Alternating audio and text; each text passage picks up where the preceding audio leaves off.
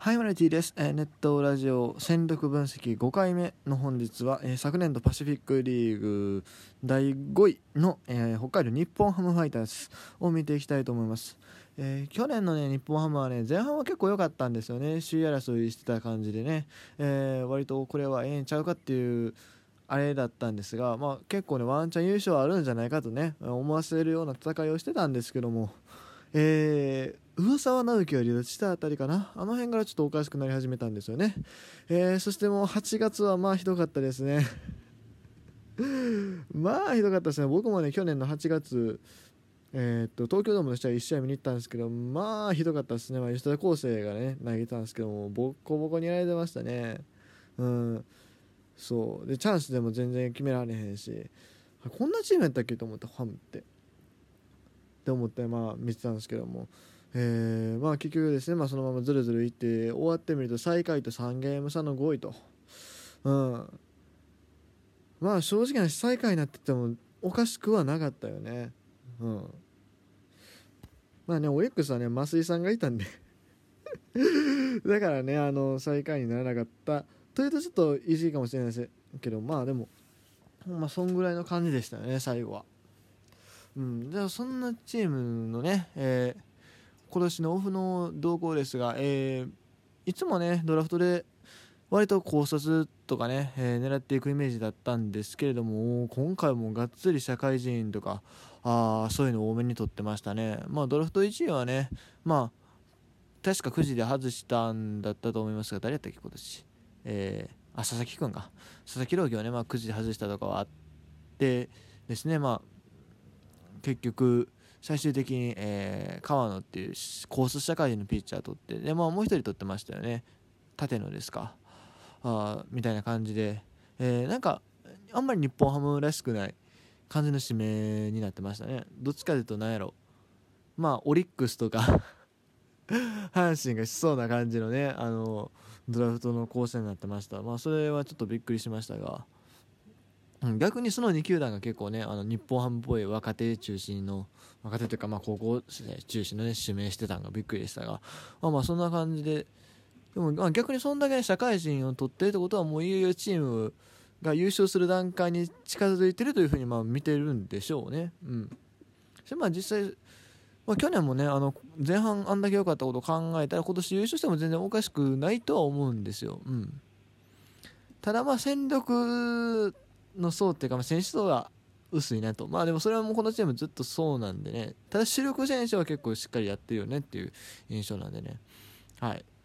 ということでね、えーまあこれから、えー各ポジション見ていきたいんですけどまず先発ピッチャー。先発ピッチャーがやっぱ足りない足りないと言われてるのがこの日本ハムですがまあ今年はね、えー去年まあなかなか有原はしっかり回ってくれたけどもまあ他はなかなかねちょっとしんどかったところはあるんですが、まあ、有原金子あたりに加えてですね、えーまあ、去年途中で離脱した上沢が戻ってきますし、まあ、ちょっとシーズン頭からいないでしょうけどおまあおそらく5月6月ぐらいには戻ってくるでしょうし、えーさらにまあマルティネスってね去年全然投げれなかった外国人ピッチャーもおりますし、えーあとまあドラフトルーキーの2人ですね高卒社会人の2人とかあまあバーヘーゲンという新外国人もいたりうん、うん、まあでも結局だからなんだろう新戦力次第な気はしますけどね。そうでもなんだ噂とか有原みたいにいいピッチャーが結構いるのはいるんでね。うん。まあだから新戦力が出来を左右するんじゃないですかね。それ以外の若手だとちょっとあんまり僕は把握してないんですけどもどうなんだそんなん勝って伸びてきそうなのいるんですかね。まあ吉川光夫さんの復活とかあったら面白いですけどね。あとはまあ杉浦投手がもうちょっと投げるようになるとかね。そんなとこですかね。うん。続いて中継ぎですが中継ぎっていうかリリーフ陣は結構いいっていう風に聞いてるんですよね。実際誰やったっけ？えっと秋吉が抑えのえー石川直也が覆って公文宮西と左のリリーバーが揃っててみたいな感じであと玉井もいるんか。割と揃ってるらしいですね、まあ、だからあのオープナーみたいな戦略をやろうとするんでしょうけども。ただそれでもやっぱりなんだろう。まあ上はいいんやけどそのその選手層がやっぱ薄いやろうなっていうのはなんとなくイメージがつきますね。特に去年日本ハム下の成績あんまり良くなかったんですよね鎌ヶ谷の方が。斎藤佑樹が結構防御率いい方みたいな感じで聞いてるんで。うーんやっぱ故障し次第ですよねこのチーム。続いて野手ですが野手の方はね結構うん外野は揃ってるんですよね外野は。ただまあセンターラインっていうかまあ二遊間キャッチャーそれからまあサードもここでできてないと。いうことでなかなかちょっとそこはしんどいんですよね。特にね日本ハムって育成のチーム育成のチームっていう割になんか二遊間とかがちゃんと育った印象があんまりないんですよね。それを僕すごい気にはなってるんですが。いやもちろんねまあ遡れば、えー、田中健介とか金子誠とかなってくるんでしょうけどその後がなんかいまいち続いてない印象が個人的にあります。まあ中島が一時期レギュラー取ってたりはしましたけどまあ中島も最近中島じゃないですか。ね。あとまあ主力打者、うん、あのレギュラー確定のメンバーもなんかもう一つ爆発しないしてないイメージがあるんですよね、まあ、中田翔にしろ、うん、太田大志にしろ西川にしろ、まあ、今助に関しては結構打率はいいけどみたいな感じなんで。そう。なんだろう、まあ、レギュラーとしては十分なんだけどもうもう一伸びしてくれる選手が一人でもったらだいぶ変わってくるんじゃないかなと思うんですよね。もうもう一伸びっていうかなんだろう。これはもう侍ジャパンで戦えるんちゃう。侍ジャパンでしっかりレギュラー入ってくる入ってきそうな感じの選手っていうのはやっぱいないんでこのハムって。そう。レベルは高いんですけどね全体的に。とまあよく言われる若手の伸び悩みってとこですか。正直松本剛とか浅間大輝あたりはもう余裕でレギュラー取ってそうな感じもしましたがまあ外野がね結構固まっちゃってるっていうのはあるんですけども、うん、やっぱり物足りないなというところなんでね。まあ、そこら辺がどうなっていくかっていうところですよね。そして、えー、ここから注目選手を挙げていきたいんですがまず1人目は有原ですね有原。うんなんか今年のオフにもワンチャンメジャー行くかみたいなこと言ってますけど個人的な僕の印象印象だけです。本当に印象だけですけどそこまでの選手かっていう感じなんですよ。まあ確かに去年も良かったのは間違いないでしょうけど2.46ね。でもそれ以外防御率4点弾が3回もあってそのなんだちゃんとローテで回れたとして少ないっていうかさなんだろう成績を安定して残したとしてあんまりないわけで。うん。まあ別にね、まあ、それメジャーに行ったら今の能力なら活躍する可能性は大いにあると思うんですけどもこの実績でそれを言うんやっていう。いや別にどんどんねで言ってもらったらいいんですよ。いいんですけども今までのそのなんだろう他の日本人投手に比べて日本での実績が足りないなっていう。まあもちろんね大卒の選手なんでまあ急いでるっていうのはあるんでしょうけどちょっとそこは気にはなってますよね、うん、まあだからこそ今年、えー、去年と同じようなすごい成績を残せるかどうかっていうところがやっぱ注目点かなと思います。2人目は宮台ですね。宮台浩平。僕まあ初登板実は見に行ってたんですよ東京ドームの試合。で5回途中で降りちゃったんですけどほんまにもう勝利投手目前やったのにな。降ろされてちょっとかわいそうやなと思いましたが勝利投手目前ではなかったか。結局その試合ハム負けてたの覚えてるんですけどそう。まあなかなかね、高学歴ピッチャー体制しないんですよね、高学歴というか、まあ、東大、京大、一つのピッチャーで、その中でこの宮台はやっぱり、左やから長いことをプロでできる可能性もあるしね、頑張ってほしいなと思うんですが、もう3年目やしね、そろそろ、そろそろ1軍で初勝利を上げてほしいなと、うん、まあ、期待してますね。はい。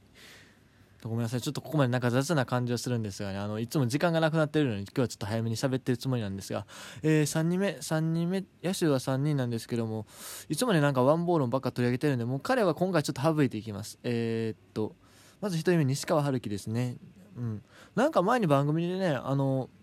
打率3割を1回も行ったことないって言ったような気がするんですけど、ごめんなさい、よく見たら行ってましたね。行ってはいたんですけども、島毎年ね、出率高いのも素晴らしいと思うんですけども、ただやっぱうんなんだろう。もうもう一伸び欲しくないですか？なんだろう。まあ、札幌ドーム広いんでね。あのそれは毎年ホームラン20本打てとかそんなん無理でしょうけども。でもなんだろう。うんまあ糸井さん秋山さんみたいに毎年しっかり打率を残していく3割をしっかり超えていくっていうバッターになってメジャーに行ってほしいなっていうかさ、うん、メジャー行くバッターって大体そうじゃないですか。逆にそれができてないとなかなかメジャーでもしんどいですよね。うん。まあ、極端に打率が悪い年っていうのはないんで、まあ、別にすごい安定したプレイヤーではあるんやけどやっぱり、まあ、もう一声ですね3割確実に乗せてできればホームランも2桁乗せて、えー、ってところを目指してほしいなと思いますね。逆にそれができたらね普通に考えたら侍ジャパン入ってくる選手だと僕は思うんですけどね。そして野手2人目は宇佐美慎吾ですね、えー、読売ジャイアンツから移籍してきて、えー、今年がまあちゃんとハムで春からスタートっていうシーズン初めてのねシーズンになると思うんですがまあねバッティングが売りの選手ではあるんですけど守備もそこそこいいらしいですし、えー、パッといろんな記事を見た感じね、まあ、ハムのキャッチャーがねまだ固まったようなことを考えたら今ちょっと世代交代の時期であることを考えたら全然レギュラー取れる選手だと思います。まあ巨人でもね別にまあそのまあもちろんねまあ打撃成績が悪かったシーズンもあるんですけどもどっちかというとまあ他のライバルが多すぎて出れなかった面があると思うんで全然ハムで化けてもおかしくないと思うんでね。でまだまだ若いですか？26とかでしょ？矢野さんなんかね大体30ぐらいでパンって開花したわけで矢野さんってあの阪神のね監督のあの矢野さんもね同じキャッチャーでそんぐらい開花したことを考えて全然宇佐美選手ねここから化けてもおかしくないと思うんで、えー、やってほしいなというふうに思いますね。そして5人目はね、えー、渡辺亮ですね。去年セカンドのレギュラーをつかんでね、えー、打率には6分2の11本塁打と。おまあ今年も普通にいけばレギュラーの選手だと思うんですけども、まあ、しっかりその座を守りきれるかどうかっていうのがまず1つの注目ポイントそれから2つ目はポジションをどうするかっていう問題まあセカンドで行くみたいですけどもやっぱり守備能力でちょっとどうもあれのところあるらしくてまあ、代わりのセカンドがいないんでね、まあ仕方がないんですけども、まあ、他に入荷の選手ができたらサードでレギュラー固定っていうのも面白いんじゃないかなと思いますね。てか、経歴はね、すごい高橋周辺に似てるんですよ。中日のね。全く高校が同じやしショートでやっててで今年去年セカンドでね初めて来て到達ということでそれも一昨年の、なんか高橋周平選手にちょっとかぶるところがあるんでほんまはサードの方がええんちゃうかな。でもねまあとりあえずバッティングの方でね、えー、今年どこまで伸びるかうん、もっと打率をしっかり上げてね文句なしのレギュラー取れるように頑張ってほしいなと思います、ね、やっぱハムってなかなか二遊間でいい選手出てこないイメージだったんで。ということでハム編終わりたいと思います。